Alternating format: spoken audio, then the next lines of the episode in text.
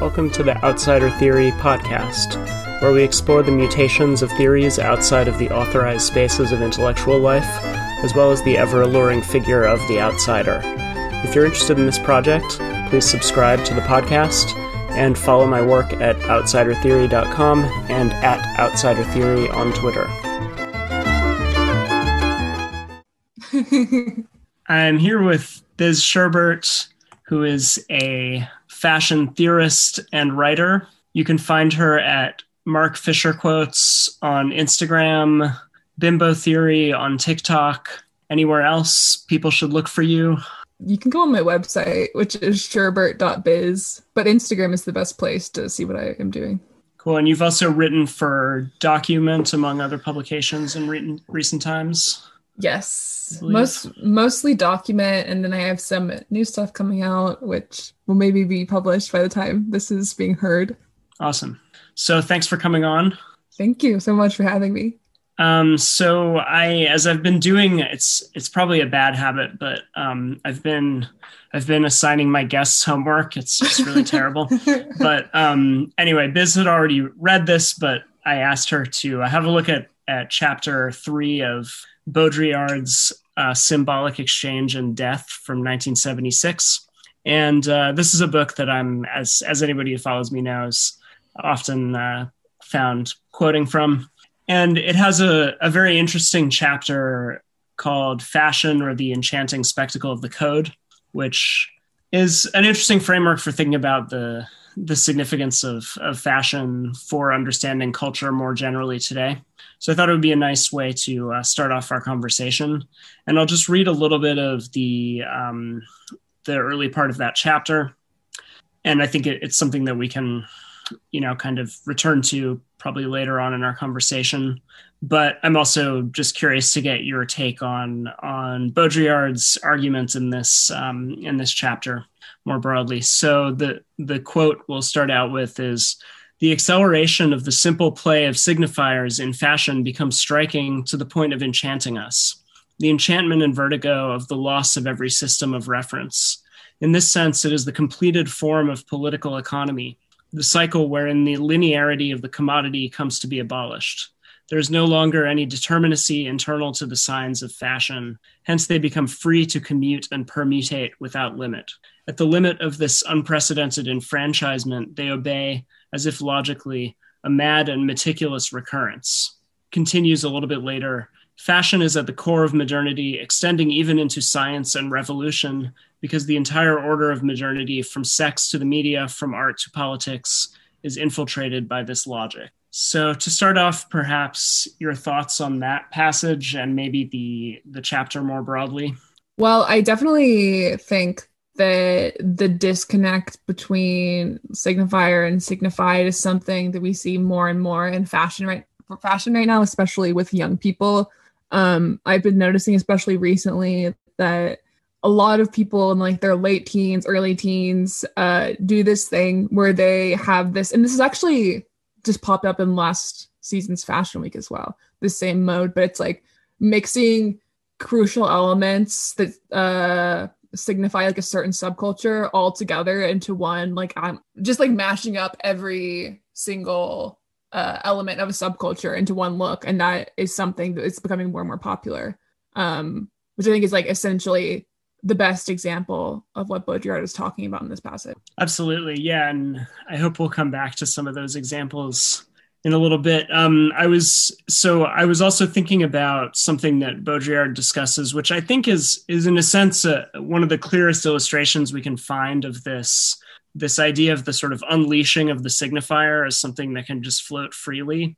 Which is that you know if you think through human history and the history of culture, many cultures have you know obviously many did not even have like particularly complicated um, you know garments or anything like that but w- once you get to more complex and like urban civilizations what you often see are these sumptuary laws which essentially determine based on your social standing what you're allowed to wear right? That might be particular garments that you have to wear or that you're not allowed to wear. And it might be particular colors that again are, are either obligatory or banned depending on your social standing.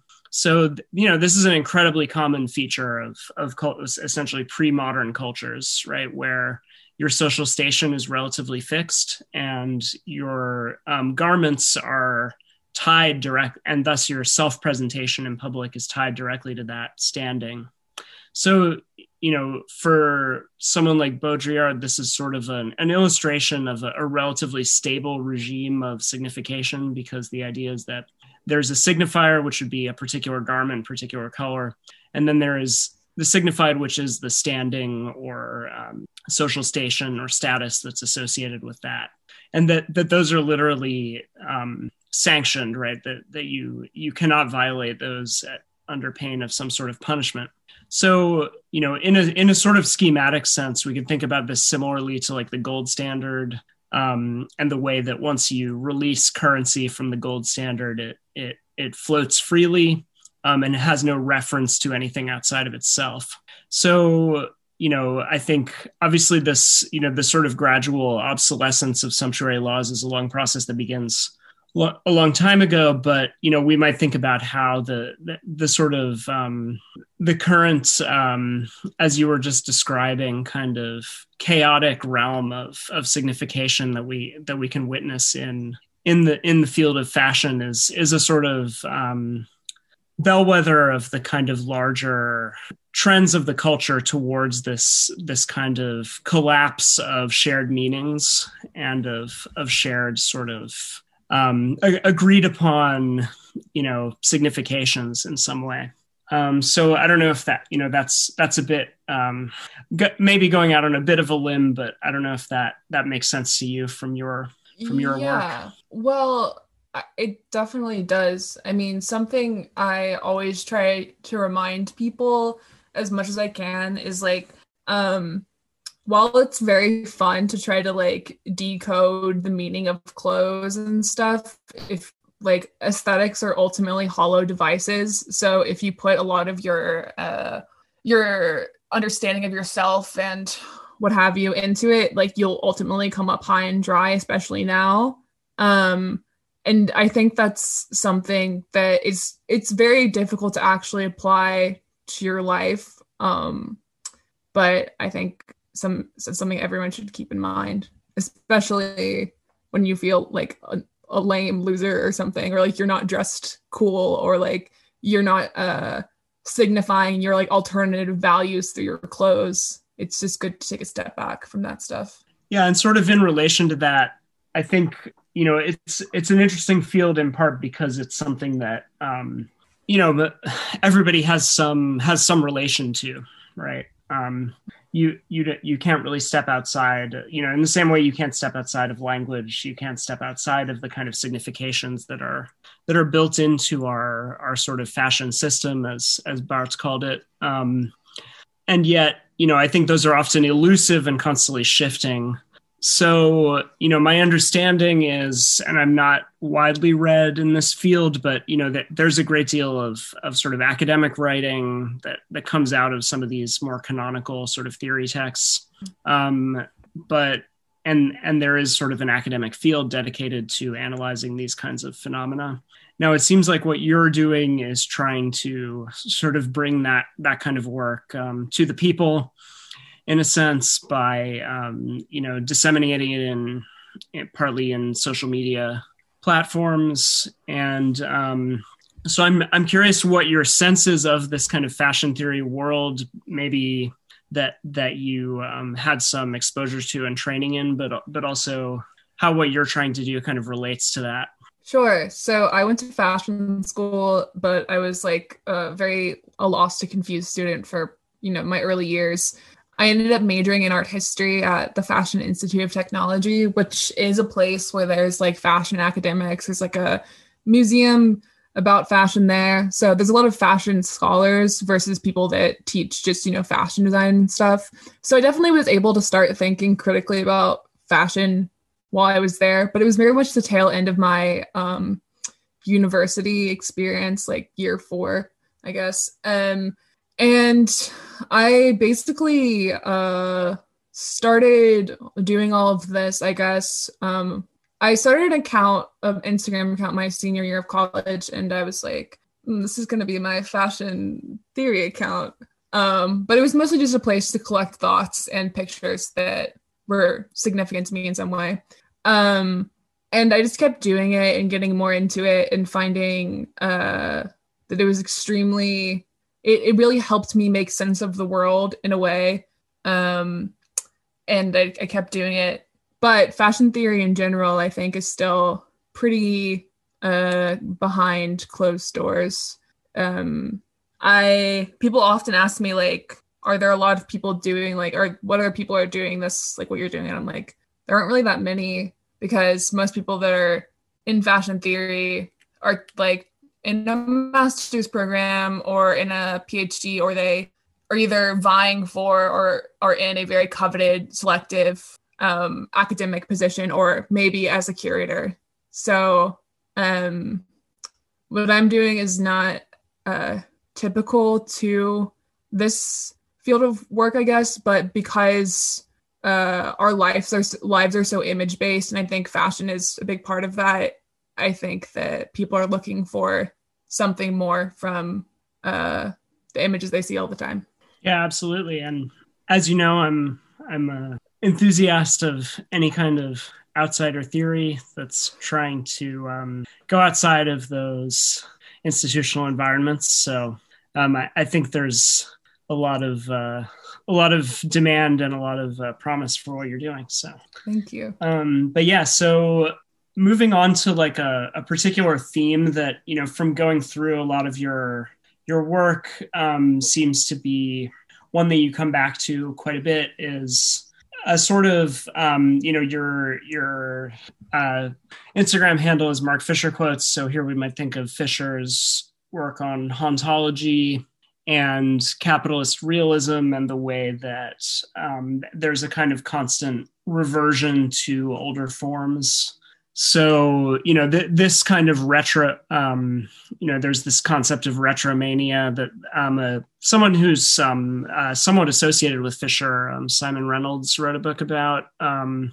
so you know th- there are various uh, ways people have thought about this but um, you know kind of going back to some of these like canonical fashion theory texts that i'm that i'm pretty interested in you know it's so you have uh, an interesting line from from Roland Barthes' um, uh, fashion system, where he says uh, every new fashion is a refusal to inherit, a subversion against the oppression of the preceding fashion. Fashion experiences itself as a right, the natural right of the present over the past.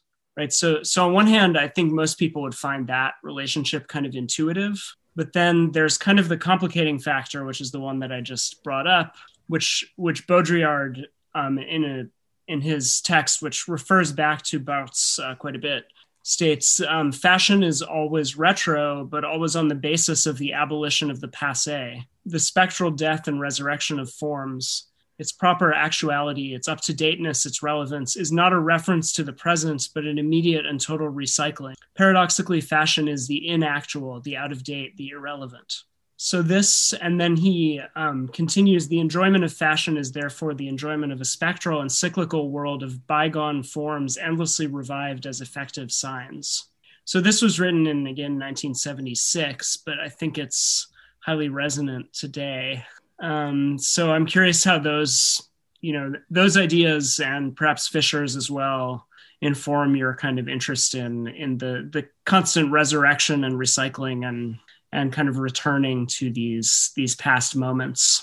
Well, first of all, I think it's v- very grim um, for the most part, and I feel really bad for young people, like I said, because they, I think, are experiencing a lot of whiplash as they try to kind of find their like socio political or whatever identity. Um, and a lot of that, I think, for young people is through trying to find subculture, which is very closely tied to aesthetics. Um, but because the trend cycle is moving so quickly right now, um, it's so hard for young people to find any sort of stable stabilization there. Um, and I think it makes people, I mean, it, it even makes me sometimes feel really bitter and weird. But um, I think something I'm really interested in is kind of, I've like, I use this ter- term a lot, like a latency period um, with fashion trends. And to me, what that means is just like the period in which a certain style is considered unfashionable. Um, and that is getting so much shorter for a lot of reasons. But I think a really good example of that that is something I've been noticing for the past year or so and is continuing to grow is um, kind of this I call it like millennial core, but it's like this renewed aesthetic interest in early 2010s, late 2000s culture and fashion. Um, and that's like pretty, I mean, like I, I've seen videos on TikTok being like, well, look at this high school in 2014. And that's just insane to think about like um, that type of romanticization happening only like six six or so years later. Um, and so I think that very much speaks to this this weird fake renewal and resurrection that is constantly happening in fashion that they both talk about. Yeah, and you said fake there, um, because it's it's interesting, right? Because um, I mean, you know, there I brought this up schematically when we were talking before, but you know, it seems like we might think about and and if you read the fashion system, right, it's it's very much a kind of top-down model, right, where basically you have these Parisian fashion houses or whatever, and then you have these magazines that are essentially their kind of propaganda tools, right, that are that are sort of disseminating these models to the public and kind of ideologically naturalizing them, but also creating the conditions by which they can then be overturned and replaced with something else. But here we're we're discussing, um, you know, as you mentioned, this kind of you know millennial core fad. You know, often these are these at least appear to be kind of uh, you know people discovering these fragments of some prior moment and then kind of circulating them and then that sort of catching on virally but then also potentially being kind of sold back to them by um, you know the major companies, clothing companies. So I don't know how how do you see that? I mean, you meant I'm curious what you meant by fake, and also um, just how you see that kind of process. Well, when I say fake, I think that um, like with fashion, there are people that are so early on the onset, which is what we're seeing with this like millennial core thing right now, and there's people that are super late. So it's it's hard to ever um, define the exact lifespan of a trend, but I guess that's where the latency period thing comes in handy. Um, something I have been seeing a lot recently that I find very like um like disturbing, I guess, is a lot of uh you know high fashion designers drawing inspiration from like TikTok users for their couture collections or just whatever they're putting on the runway that season.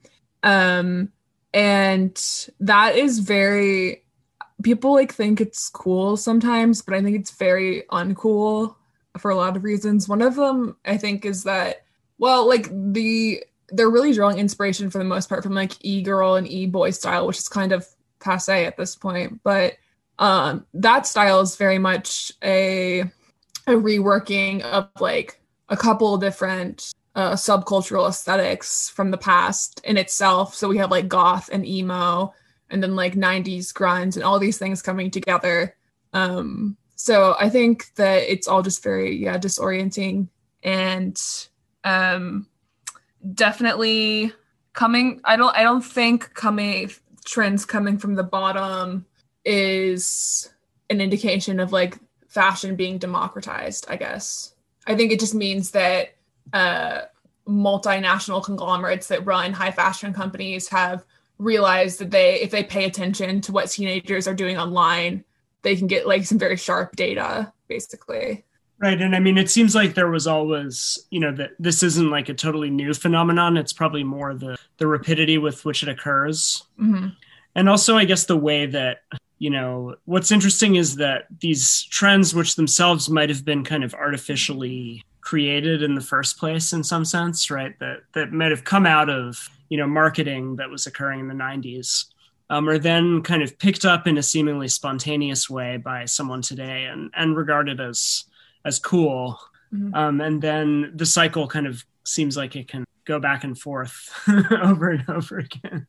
Yeah, and I think it's interesting when we think about like online uh fashion and digital fashion, which is something I'm very interested in because like um the way that alternative fashion is uh coalescing is so well defined. It's like you can everything is attributed to a hashtag. Like everything has a uh core at the end. So like cottage core, fairy core, literally every single you can imagine. Um and then there's also such defined aesthetic like attributes that um it becomes very easy for anyone who's trying to produce clothing to tap into that. Which I think in the past, I don't know because I'm not that old, but like I think that, you know, there had to be some sort of recon back in the day if you were trying to figure out what like young I even remember actually I remember this from I uh Urban Outfitters is based in Philly and I remember that they used to send people to parties in Philly to see like what people were wearing and that just seems completely unnecessary now I guess. Totally.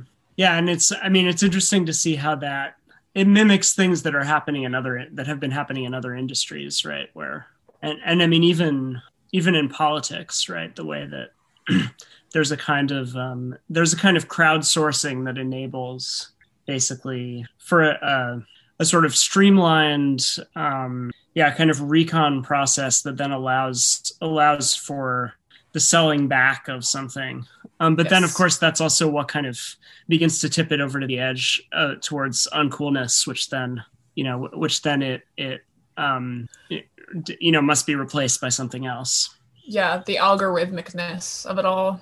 Um yeah. speaking of kind of the intersection between those things um i know like it just reminds me of aoc's merch drop a little bit because she uh like the drink water and don't be racist thing kind of just reminds me of it's like a twitter speak you know thing. So that i think that's a point where we see um even someone who's not really necessarily completely aligned with uh the institutions we're talking about using that same sort of recon, which is interesting.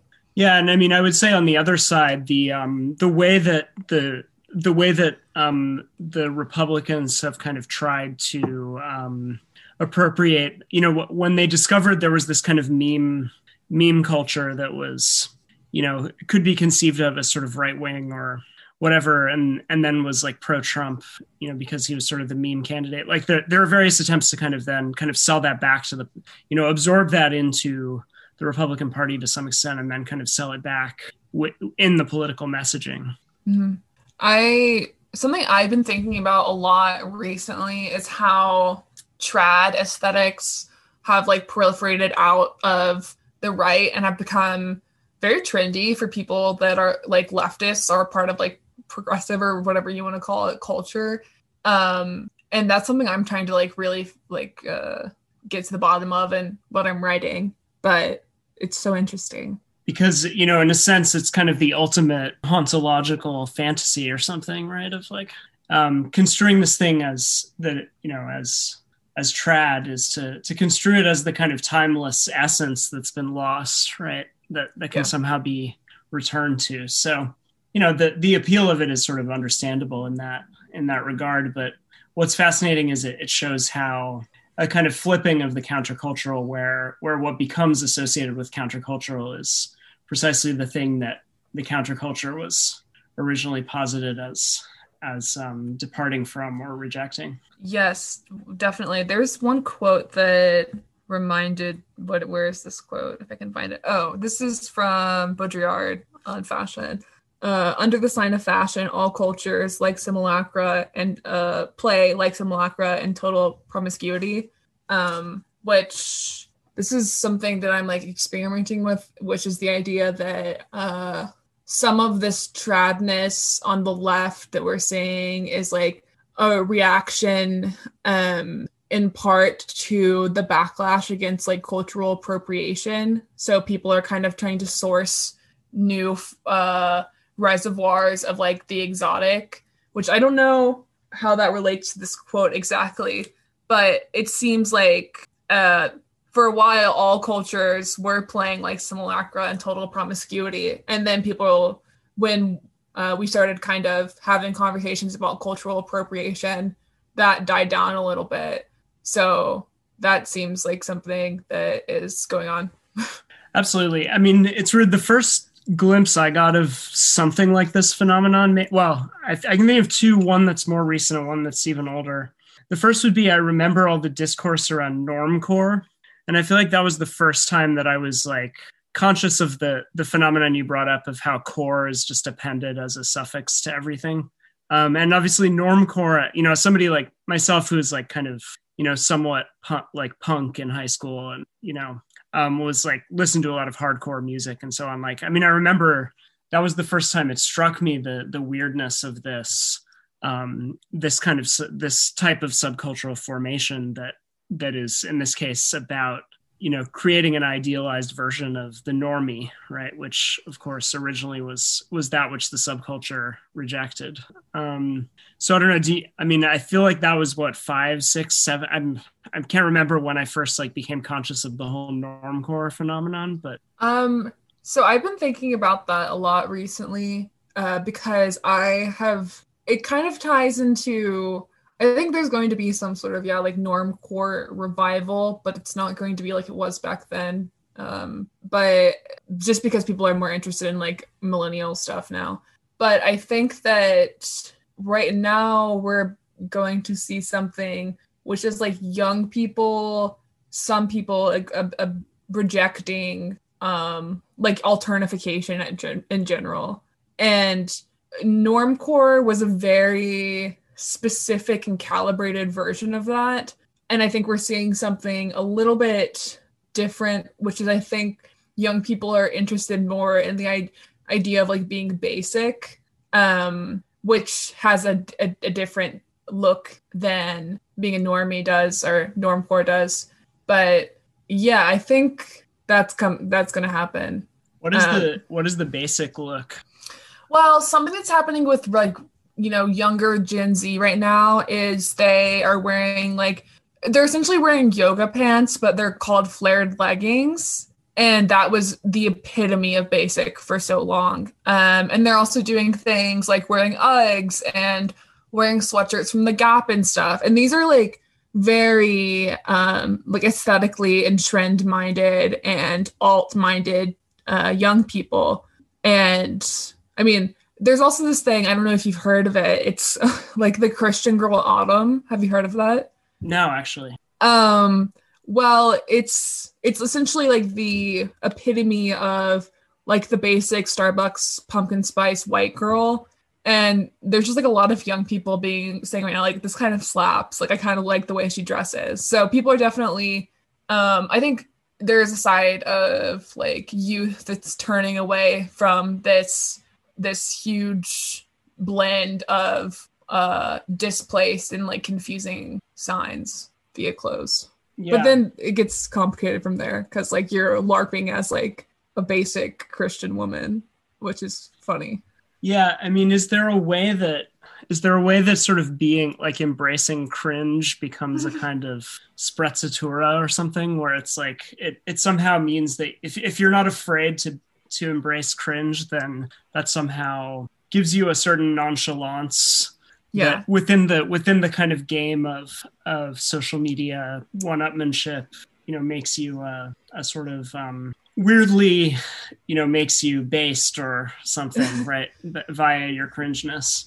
Yeah i think that something kind of happened in the past year where like a bunch of like hot girls started posting like pepe memes online and stuff and that very much feels like leaning into cringe. Um and i honestly think when you know young cool people try to lean into cringe they're really trying to lean into like sincerity and like authenticity but they really struggle to do that. Um and so they do it in these very kind of manufactured ways like posting pepe memes or like going full christian girl autumn um, but yeah, definitely, I think people are rethinking how they can use cringe to their um, to build their brand, which is interesting. So it's you know it seems like we've kind of been um, circling around this issue of subcultural proliferation, which I I think I've been paying more attention to it recently. I feel like I wasn't I wasn't very cognizant of it for the of the the, the extreme degree of it for quite a while. Um, and it does seem like again a kind of um, you know if we had to think about it I, in terms of the kind of classic like semiotic approaches that we brought up earlier, you know, it's it seems like the the traditional model is this kind of um, this kind of um, unfolding of signs in this uh, you know diachronic or you know chronological mode where you have a season and it presents one particular style and then the next season has to in some way has to you know the signs there are defined in relation to the previous one. And then so there's this kind of unfolding. And you know if you think about sort of high fashion there, there's something like that kind of process.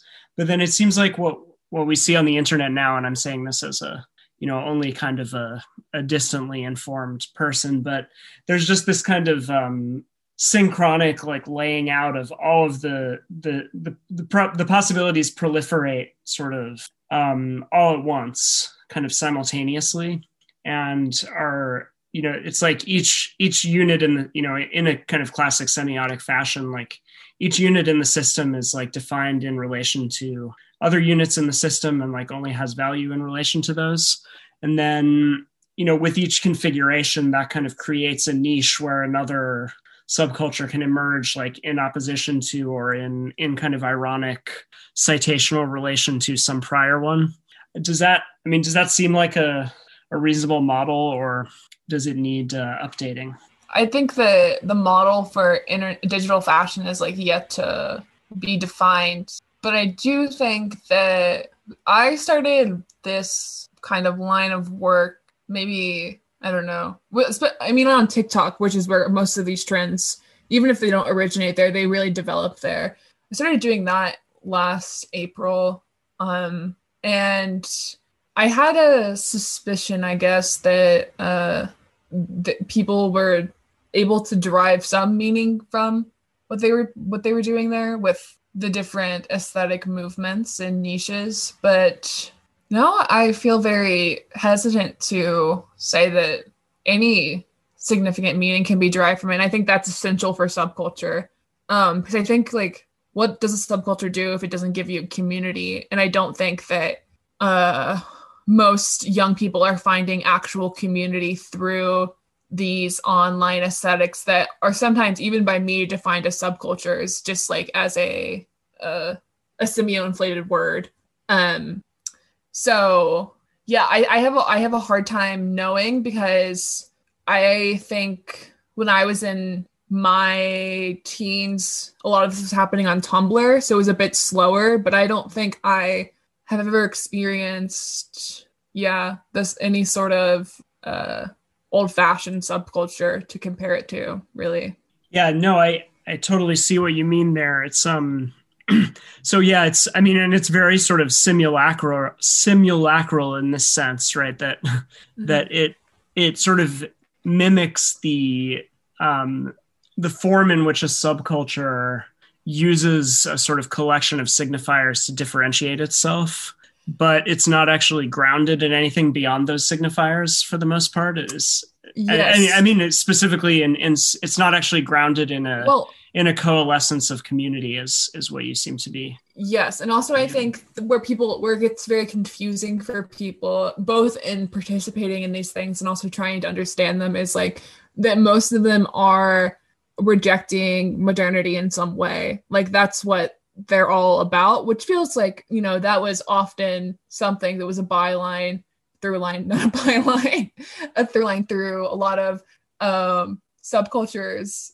throughout history since like the 1950s. Um, and so seeing that fall short, um, it yeah, what you said about simulacra is like totally correct because I'm just thinking, you know, the most discussed of the past year was probably cottage core, um, and it's something that promotes this kind of like aestheticized, romanticized agrarian lifestyle, but um, it is so it can't exist offline. Like you can't a cottage core person uh isn't someone who's actually cottagecore is not going to be making TikToks about it, I guess.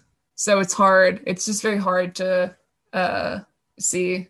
Yeah. Um, this so there's a really wonderful book by um, Rebecca Solnit, who's best known for the whole mansplaining notion, but this is this is much more interesting. It's um it's a biography of Eadweard Muybridge, who um who was a, a sort of early innovator of motion pictures. Mm.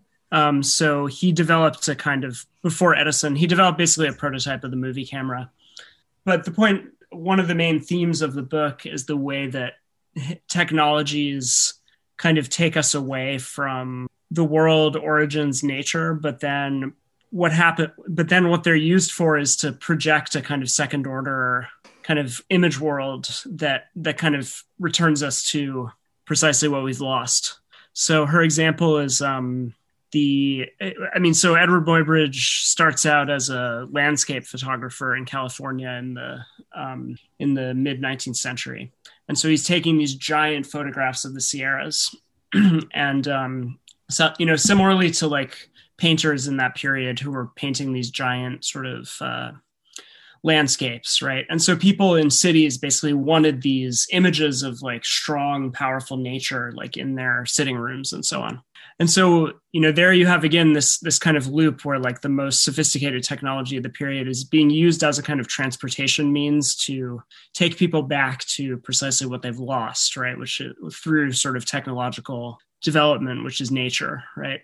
And so the that kind of double movement where the th- the very thing that is like taking us away is then kind of channeled towards trying to take us back, but to this kind of dream space, second order reality that that kind of spectrally represents to us like what what we've left behind or lost.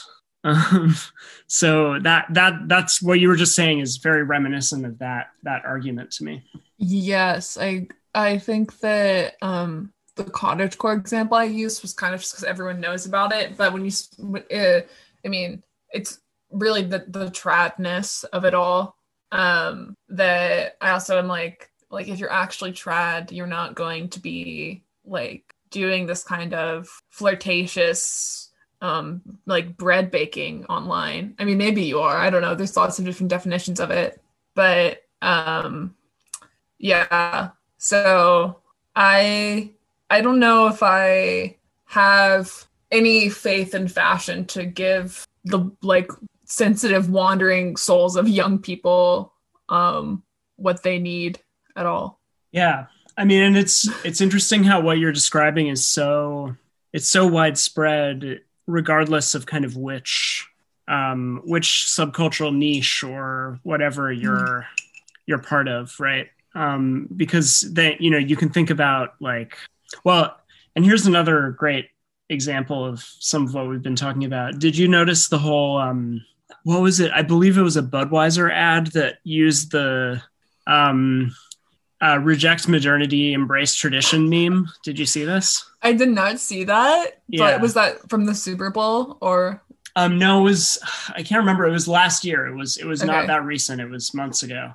Okay. Um, but no, it wasn't from the Super Bowl. I think it was like over the summer. But it was I, I think it was Budweiser, but anyway, I believe it was like a diet, and then like the, basically was like reject modernity was like the diet version, and then the mm-hmm. or the light, you know, Bud Light, I mm-hmm. guess, and then embrace tradition was like the original classic, which I mean is such a you know it, it, it's such a good illustration of this. Um, you know, partly the way that these these kind of subcultural trends and and the kind of you know I guess genuine longings that they might convey are sort of then channeled into the the sort of system that that then sells sells this fantasy back to us as as a product.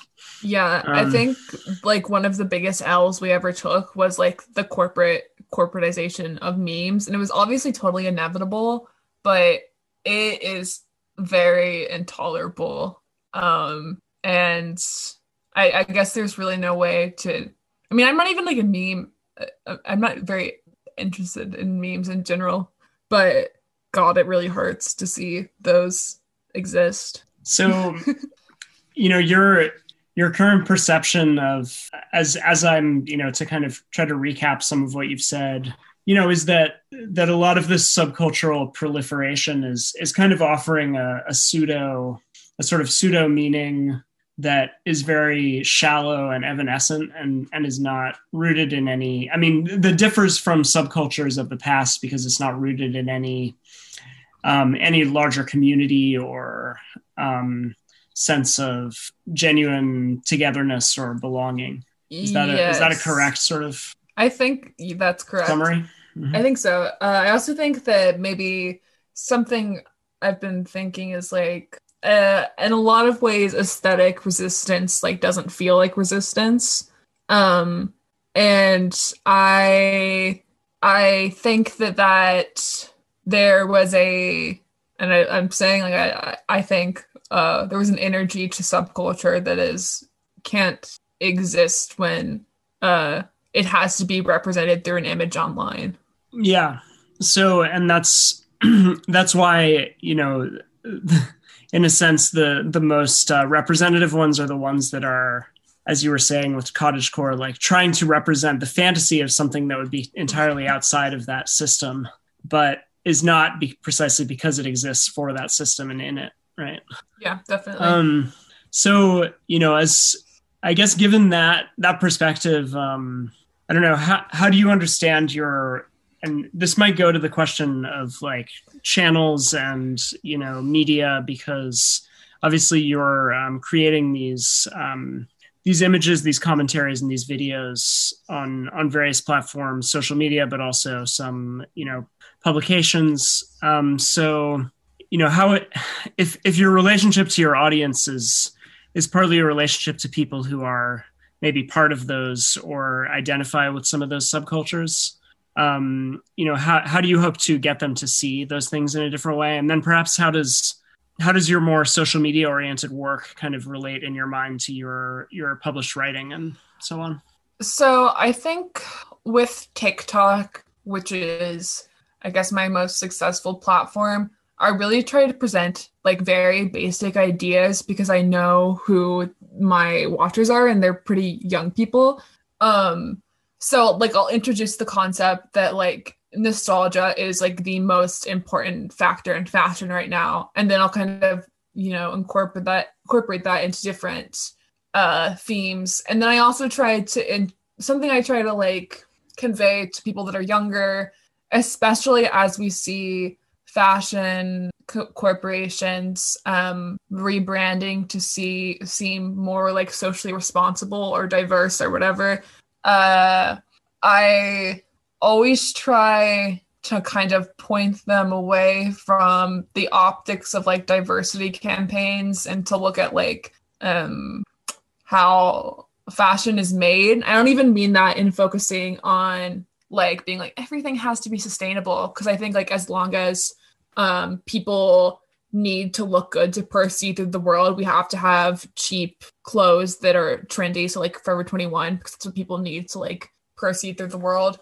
But yeah, I always try to direct them to look at um, the conditions through which their clothes are made. Uh, and so yeah, I just like to not be seduced by how corporations have evolved. Uh, and then in terms of how my I I feel I definitely really like writing for publications, but I think it, the editorializing of these kinds of ideas is sometimes uh, has its pros and cons.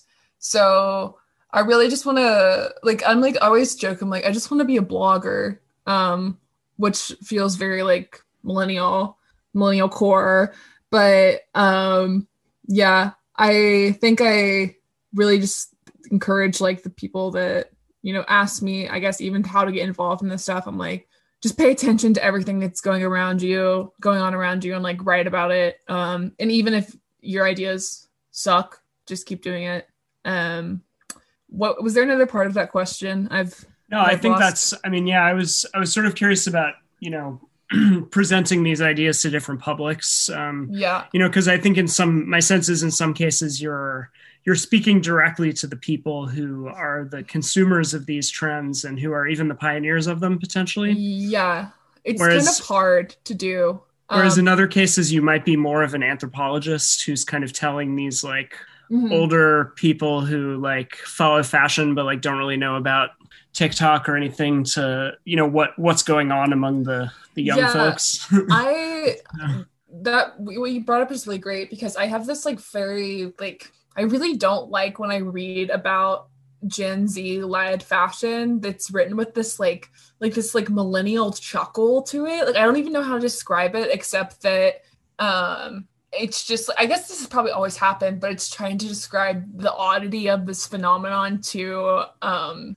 older people. So it's very it's very spectacly and like I get that. Um but I think uh I definitely try to treat I yeah like I said I, I've said this a couple times like I feel very bad for teenagers trying to negotiate aesthetic sensibilities right now. So even if I think that what they're doing with like their different cores is like an utter farce, um, I still try to you like need to I think give them the leniency to figure that out on their own and then also maybe like here are some ideas that can help you work through it um is something yeah i try not to be controversial for contra- controversy's sake when it comes to talking directly to um like fashion obsessed teenagers like it doesn't seem that's not very cool to me like pissing off teenagers but i don't know yeah, totally. No, that makes absolute sense. Um,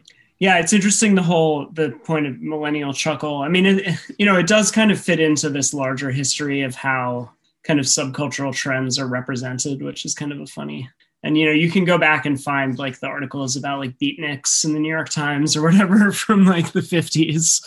Um, but you know, it's it's it. I mean, what one thing that's different now is that um, you know, it again, you know, similar to your recon, your Urban Outfitters recon example, like, you know, the, the reporters would have had to go sort of mingle with the, you know, mingle in the coffee shop or whatever. Um, whereas now they can just, uh, you know, start searching the stuff online and sort of report directly, you know, from their desk on it. Um, so I don't know. I mean, I assume that's like one of the. I mean, and I would guess that encourages a pretty shallow reporting as well a lot of the time. But yeah, I think it's really just like I think a lot of what it comes down to, if when I'm thinking about it, is like it their work is too easily cut out for them, like because it's so easy to, um, like I feel like in the past, like if you went to some sort of gathering of like I don't know adherents of a subculture, and you're trying to figure out what's going on, they're not going to be like, hey, like here's exactly what's happening. But now because we have social media and especially the young people, like having recognition on social media is so important. People are very much willing to go in depth about um, how they participate in this larger phenomenon, which seems new. Um, yeah, that's interesting. And I mean, I'm curious because that that seems kind of at odds with like gatekeeping in the sense that it's often associated with subcultures where and you you know you can see this I think if you go back to like the the original like 4chan, I mean, you brought up the basic thing, right? But like the the sort of whole basic bitch meme, right? That there's kind of this like gatekeeping around like you know who, defining who was in and who was out, um, and you know, kind of stigmatizing those who like tried to get with the subculture, but were not really we're not really in the know. Um, but whereas this kind of approach of like you know almost like providing instructions or like here's how you uh, yes. here's how you be one of us is is very at odds with that kind of subcultural yeah i completely agree with with that um i think that gatekeeping i've been seeing a lot of jokes about like bringing about bringing back gatekeeping recently which um you know i think there's something to be said there like uh subculture cannot like by definition belong to every variety of person. Um, and I think that the Gen Z mentality for a lot of reasons is like um, making every alternative identity as inclusive as possible. And I don't know where that leads because I I just haven't figured out yet. But I wish them well. right. Yeah, that's interesting because I mean, it well, it seemed to suggest a certain, you know, it, maybe it's part of the sort of rapid obsolescence where as soon as it becomes a big tent, it's somehow you know it it it already you know is time to move on in a sense right? I mean in, in the way that yes. I mean like the i you know i often think of this line from you, the film Withnail and i. I haven't seen it. You know it's it's kind of about the end of the 60s and like there's a line at towards the end where somebody says um, that you know they're selling hippie wigs in woolworths you know which is kind of the like that moment of like the lowest barrier to entry. Um so but that's obviously also the moment when when it's time to move on to the next thing. Um so yeah, yeah i think that uh maybe the the utter inclusivity tactic probably accelerates that and then leaves young people with the sense of like, hey, this was my thing, and now I don't feel connected to it anymore. Um, so and it's it, it, very sad. and it, it sort of militates against the the formation of community potentially, right? Um, mm. But I will say I do understand with some of these yeah. things, like with like cottagecore. I know it was like um, a lot of it was like lesbians and queer people being like, hey, like I actually really interested in these domestic, historically feminine uh, activities, and this is a way for me to get back into it. So that seems nice um, mm-hmm, mm-hmm.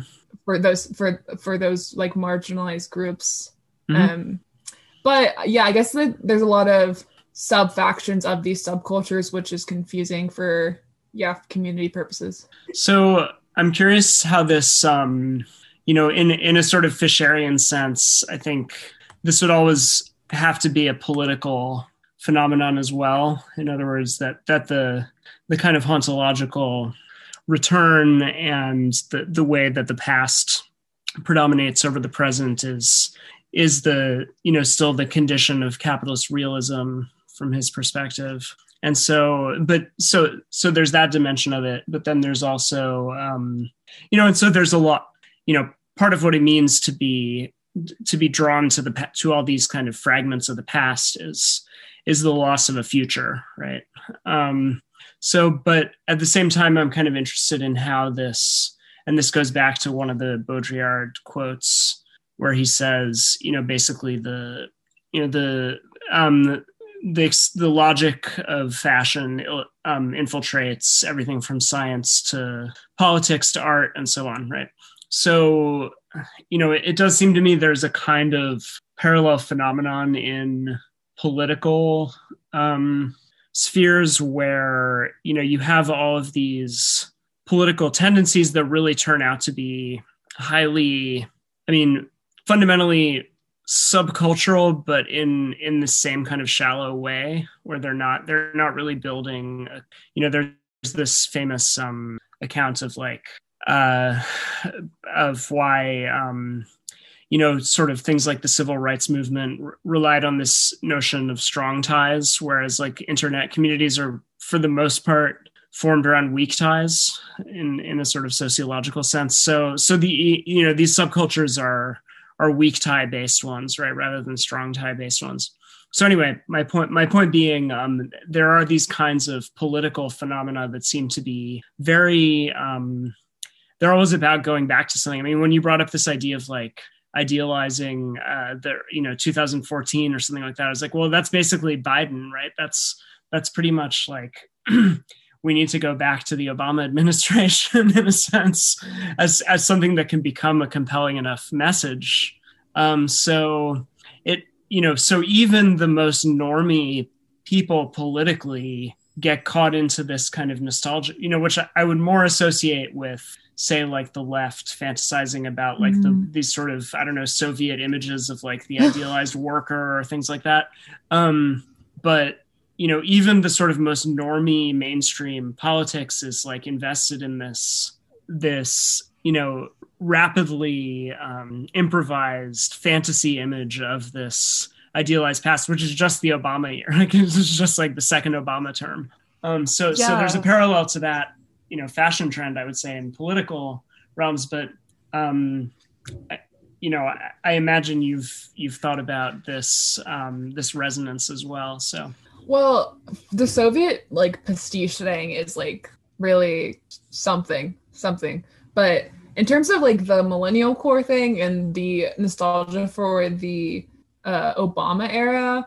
I actually have not thought about that that much, but I know that. Um, so I was speaking with one of my friends, Sam, recently, and we were talking about uh, the millennial core phenomenon, which is in a way people trying to access this like hipster like hedonism that kind of followed the 2008 recession um which i don't like i i think that was happening then. Like the if the we called it like the project x era if you remember that movie.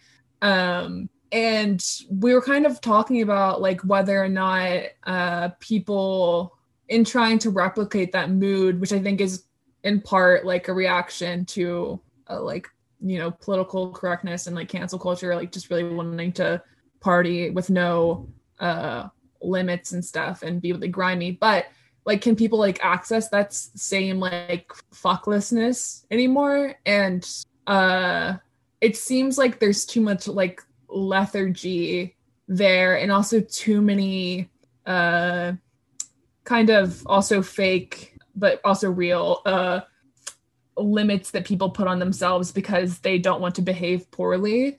So I think that's definitely a really interesting connection there is like I do think this very there's like a a lethargic nostalgia for kind of a more like reckless and chaotic time, but that also in the political sense was I was very young then, but yeah, it's been rendered as a stable and like smooth time, I guess politically how do you understand like the main impacts of the um, pandemic era and as they've sort of manifested in the realm of fashion and sort of online fashion? Um, so I think the first wave of that was definitely this look back to tradness, which was like with cottagecore and dark academia and people trying to like you know bake sourdough all the time and and that kind of like evolved into this like these people kind of evolved some of them into this like pseudo Catholic aesthetic, which is very much similar to that. Um, like a, a very much like a longing for uh, a meaningful framework of understanding the world, et cetera, et cetera. But right now, I'm still pretty. I'm still pretty determined that the next thing is going to be um, people leaning into this like trashy party 2009 like whatever aesthetic. Um, and that I guess kind of ties into how people are like, the roaring 20s are coming. But I do think that because it is a mimetic attempt at that, like, it's it's not going to have the same uh needed i don't i don't think it's going to be the same. But i i do think that's what's going to happen next because of the pandemic. Right. So i mean it's just sort of improvising here for a bit. I mean, it's it's interesting that on one hand we have a I don't know if you saw, you saw that New Yorker cover of like the like the woman at her desk with the the sort of messy apartment and the you know glass yeah. of wine and so on. So I mean, it's it's interesting to me that on one hand we have that sort of you know which everybody could see and recognize immediately as the you know a sort of aesthetic encapsulation of like the the COVID era. And then on the other hand, we have a culture that's you know, has become intensely attuned to hygiene, um, right? So there's this odd way that, you know, on one hand, you have the messy apartment, and then on the other hand, you have this fear of sort of unclean spaces um, and, you know, the, this kind of heightened hygienic sensitivity. So, I mean, I'm curious how those sort of interact in the. Yeah, well, I, I guess like I said, my my kind of point of reference is like the skins phenomenon, like the which may have been pre-recession, but in like Project X, um, which is very much about uh like not caring if you die in a way. And I don't think that we can create those environments uh, the same uh, the same way we used to because there's always going to have people that are going to have um you know hesitations about that now and you know it, but then that also c- creates like another act of you know rebellion and resistance through partying which is like yeah i'm gonna you know um drink share this like molly water with someone who i don't know uh, as like a form of resistance in a way but yeah it's not uh the conditions just aren't there. I think unless there's like a miraculous cure, but I don't think that like that seems like it's ever going to happen in that way. Yeah, because it's interesting in that you also have the opposite thing of like everybody, you know, the kind of messy athleisure trend and so on, you know, presumably has to just by the sheer logic of this sort of differentiation, like it has to produce some kind of counter effect where where there's sort of a a counter trend at some point. Yeah, definitely. Um athleisure is like really don't like it for a lot of reasons, but I think well, I mean, the bimbo phenomenon I think very much is a reaction to that because it's all about high femininity and high glam and, you know, even if you're wearing like athleisure, you're wearing a matching like Juicy Couture pink velour tracksuit with like full makeup and like cleavage. So I think that people are also looking to like beyond this kind of understated, um, very New Yorker esque uh, athleisure. They're like, wait, how do we make this like really jarring? And also, I mean, people are imbuing the bimbo uh, trope with a lot of additional significance right now, anyways. But yeah, they're definitely trying to like bring glam into their lives. Absolutely, yeah. um, so I don't know. We we should uh, think about wrapping up. I did have one other trend that you know is very. Um, it's weird. It feels like it was such a dominant sort of cultural specter in my early adulthood and now it seems as if it's almost completely disappeared but it it really rehearses a lot of what we've been talking about in more recent times, which is the hipster. So, you know, the hipster was just something that everybody talked about in the in the aughts, right? And the term just flew around a lot and you know, it it was I think of it as sort of a pre-social media moment, but kind of the last. It was kind of this weird here I mean, I'm just giving my take on it. It was kind of this weird pseudo subcultural kind of in the way that you're describing um, phenomenon because it wasn't subcultural in the way that you know older subcultures were like it wasn't rooted in in deeper um, sort of tribal affiliations. It was really more of a a set of affectations but it kind of had the trappings of the subcultural. And then it, it just became this thing that everybody was supposed to hate but like hating on it was precisely how you sh- sh- revealed that you were one. And i don't know i mean what is that you know as coming from a younger generation who is maybe not like I, I don't know what your cognizance of it was in the sort of heyday of that moment, but um, I'm just curious how it how it looks to you now and sort of what your sense of it is. Yeah, well, I remember like definitely the hipster is like extremely culturally important. I think especially in defining the difference between Gen Z and millennials, because I always remember being like, well, I can't be a millennial because like I'm not a millennial and like gen- and like I'm not a hipster, even though I had kind of these all like indie affectations in the way I dress and stuff. But I was like, I'm not a hipster. Like I am like I'm too young, you know. Um, I think when I look back on what it seems like hipsters were doing, it seems like they were really trying to. Um, there was like an emphasis on like a kind of curation. I mean, like the the quintessential uh like tobacco pipe hipster because there's so many different variations, but there was definitely an emphasis on curation. And I think Gen Z taking the same mentality of the hipster has uh, they have like this tendency to like lean into chaos in a way that uh, feels like I think I think that type of millennial was trying to find a way to like self optimize through the chaos that they were experiencing in their lives and like downward mobility and stuff versus i think the type of the gen z version of that is like leaning into the chaos and um layering on a ton of different looks whether that's all at once or just like rapidly cycling through them and um i think they're yeah they're much much less focused on endurance and timelessness and i think that was part of the original hipsters sentiment. Yeah, because I mean, going back to the the political parallel or you know sort of substrate of it, you know, it, it was in a sense a kind of. Um, I mean, I would see it as a kind of aesthetic Fordist nostalgia, where a lot of it had to do with going back to you know basically my grandparents' generation and kind of um, you know borrowing these these i mean and literally like buying objects from thrift stores and so on that, that later then could be resold in more expensive vintage stores um, you know that uh, pertain to that generation right and and so that and that was the you know i this is like pretty cliched at this point but you know it's if you think about american politics through my entire adulthood like basically the right is obsessed with the the supposedly more stable culture and social norms of that period. The left the left is obsessed with the um, better economy for working people and sort of more egalitarian tax code and things like that.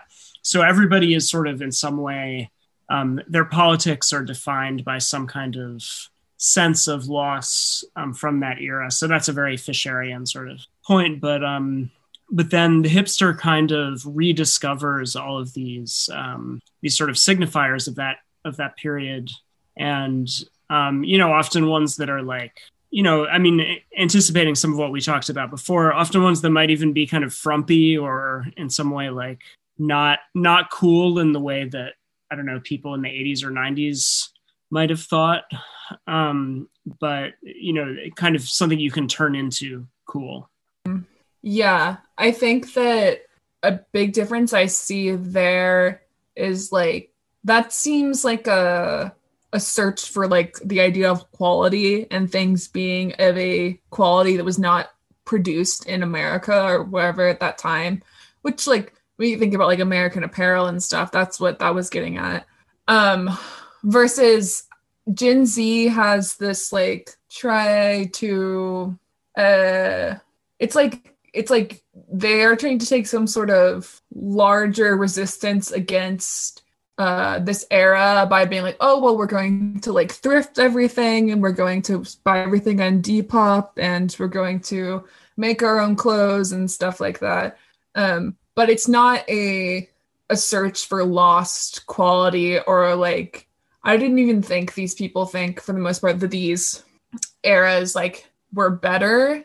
It's more just like this this kind of like frenetic uh rapidity that I think is Gen Z's like version of the um millennial looking for something or the hipster looking for something of like perceived quality even if it was like ugly and frumpy um though like is like still has like ugly and frumpiness sort of but it's there's a there's a hypersexuality about Gen Z fashion that I don't think, or Gen Z like alt fashion that the quintessential like is would you say like the quintessential hipster woman was like Zooey Deschanel? That feels like yeah, I think that that's. I mean, yeah, it's. I don't know. I find it hard to think about quintessential, but yeah, I mean, I think that that sounds about right. Yeah. Yeah, I think yeah, probably at least in the mainstream, probably that's who people were looking to. Um, and I think yeah, there's no there's there's no parallel with that kind of I mean, I guess cottagecore and stuff, but it's still still thoughty. Right. I mean, yeah, there's sort of a decentering there as well, which you know, the another thing that differentiates the hipster is like, you know, if you think about the transformation of Williamsburg, you know, it's still like, you know, like the subcultures prior to it, but also very unlike them, I would say, because it, you know, I mean, it's highly associated, it was highly associated with gentrification right? And um, if you think about how, I mean, I remember it like because of my age. I like, I really like, I do remember Williamsburg when it was just, you know, uh, there there was kind of an art scene, but it was not. Um, it, it was not even close to what it was like ten years later. And and how that that cycle by which it um, it sort of uh, transformed these areas of cities. Um, and and it was weird because it wasn't um, you know, it, it more had to do, as you said, with kind of curation, right? With finding mm. these spaces that you could kind of fill with this particular aesthetic um, sensibility, you know, sort of objects representing this particular aesthetic sensibility. Um, but because it didn't really have any like va- deeper values or sense of of um, you know what kind of community it wanted to create, it was just pure grist for sort of hyper hyper development and um, attracting think- wealthier and wealthier people and so on. Yeah. Also, there was something about the hipster aesthetic that I think one of the reasons it perished the way that it did was something about it was very rife for like and I don't mean this in the literal sense, but like being a pervert, because I think that a lot of the kind of like hipster icons of the time, like Terry Richardson and stuff, Dov Charney, they were all I mean they were they they were literally quintessential like hipster men. And they were all swept away by, you know, Me Too allegations and the like. Um, so I think that perhaps uh they yeah, I think that is something. Yeah, and and Gen Z is like very particular about like sexual misconduct and stuff, but also, um, I think that I mean this is really tangential, but like men are taking note of that and curating their aesthetics differently.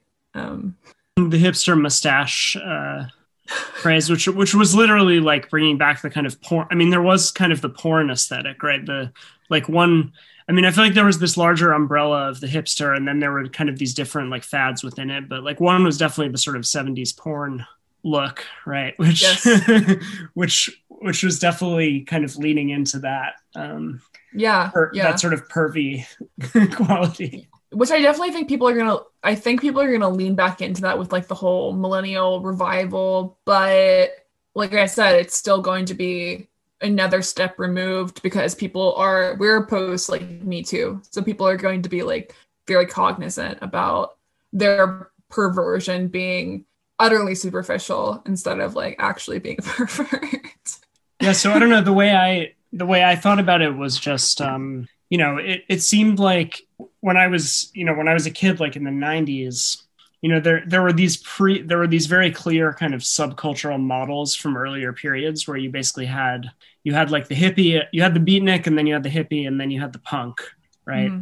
And then you know you had various like slight variations on those but those were kind of the archetypal like subcultural figure who was in some way you know defined in opposition to the mainstream or normies right and then in the 90s you started to have that you know what Fisher discusses, right? Basically, the, kind of total blending of of subculture into you know marketing and and commercial mm-hmm. culture. So um, and people's essential acceptance of that. And then like when the hipster emerged, it, it just seemed very odd because I mean for a few reasons. One because it in some ways was kind of I think anticipating some of what you've been describing. It was it was grasping at these signifiers of in many ways of the kind of mainstream culture that the sort of earlier subcultures were against. Um, and then it was also, um, you know, weirdly, as I said, not it, it, it had a kind of hollow core. It, it just it, it didn't have some kind of um, deeper kind of political sensibility that um, that was that seemed to be motivating it. It was it was really just as you said a kind of curatorial project. But at least at that moment, it, it still feels like there was a kind of center, you know, that that you know you could actually like physically locate in certain spaces and cities yeah. and so on. And that's you know there's still some of that, but the whole phenomena that that we've been discussing that that your work examines just you know it seems partly different in that completely decentered quality yeah i think that I mean, everyone just like when you're talking about like physical center, people just like really make fun of all cities now in a way. Like I don't know if that makes sense, but I think the hipster thing really made people have like a very funny opinion of New York, which probably they had before. Um, but yeah, I'm I am curious about where if these I mean, I I think the only one I see right now is like in, in fashion is like Copenhagen. People, it was like Berlin for a second, but now people are very obsessed with this like Danish pastel thing. Um, so I think it still exists, but it's more, it's very like, uh, very superficial. Like it's, it's just the idea of the city. It's not actually moving to Copenhagen to participate in this lifestyle or fashion. Um, it's something else I wanted to say, but I can't remember what it was before that. Yeah, no, I, I just, I mean, well, it's also interesting that a number of the phenomena we've been discussing are are actually about fetishizing or creating this kind of fantasy image of of non-urban spaces right whether yeah. it's like the whether it's like the idealized like campus space or the the cottage you know rural yeah. um sort of village space or whatever yeah and that does have like a very so like the first subculture technically for most people is like the teddy boys in Great Britain in like the 40s. And they were kind of, they like dressed like Edwardian dandies and stuff. And so there is always this kind of like uh, uh, subversion of aesthetics that are associated with like power or tradition or authority. But it, it's a subversion. And this subversion is very, uh, it's like weak wristed. I don't know. Yeah, I mean, and maybe just as a final thing, this whole theme of sort of fashion from above versus fashion from below is kind of something that we've been coming back to here and there, and I'm just curious how you how you see that today. Um, you know, obviously, there's this intense cycle that we've discussed by which um, you know these these sort of um, styles that are disseminated potentially kind of semi-spontaneously in these spaces are are immediately kind of recouped and then kind of sold back in some sense. So i'm just i'm curious like you know if, if we think about subcultural styles right a lot of them did, did have to you know they were you know this is kind of the history of them right that there's fashion from below of some sort that that involves like taking some of the existing signifiers that are being disseminated or were at an earlier time and kind of recu- recuperating them and turning them into a, a kind of new new language um, but I don't know. It, it just seems like again with the churn and the the sort of acceleration that we've been discussing, it's probably more complicated to try to figure out what's what the relationships are there. Yeah, I think that when I think about this, I always think about the um, like 100 gecs, the music duo, because they very much have this like synthetic synthesizing so many different eras of music. Um, but in terms, like I feel like from above versus below with fashion. Like I said, um, I think that Gen Z does have a particular way of um, combining like distinguishing elements of different subcultures from the past. And I think that, you know, that feels like probably special and important to them in some ways. And so I think uh, by uh, making that so much of making that so online i think that yeah more fashion is coming from below um but it's not good. It's like bad in my opinion. It's it's not democratizing fashion. It's just uh literally like lending lending one's hand to uh, the the greater power that is the fashion system um so I think that yeah, it's it's and I think that yeah, people are going to become resistant to that in some in some way, but I don't know how yet. Well, I think you will be a good person to follow as you know things continue to evolve. So I will definitely be uh, continuing to follow your stuff, and uh, I hope my listeners will uh, check out your Instagram at Mark Fisher Quotes, TikTok at Bimbo Theory, and your website sherbert.biz. Um, yes. And just yeah, I think obviously a lot you know a lot more is going to happen, and uh, I think you'll you'll be a, an insightful person to uh, have as an observer of all those trends. So, yeah, thanks well, for thanks for talking. Yeah, thank you so much for having me on the pod and for talking to me about all of this. Um, no, it's been a pleasure. Thank you.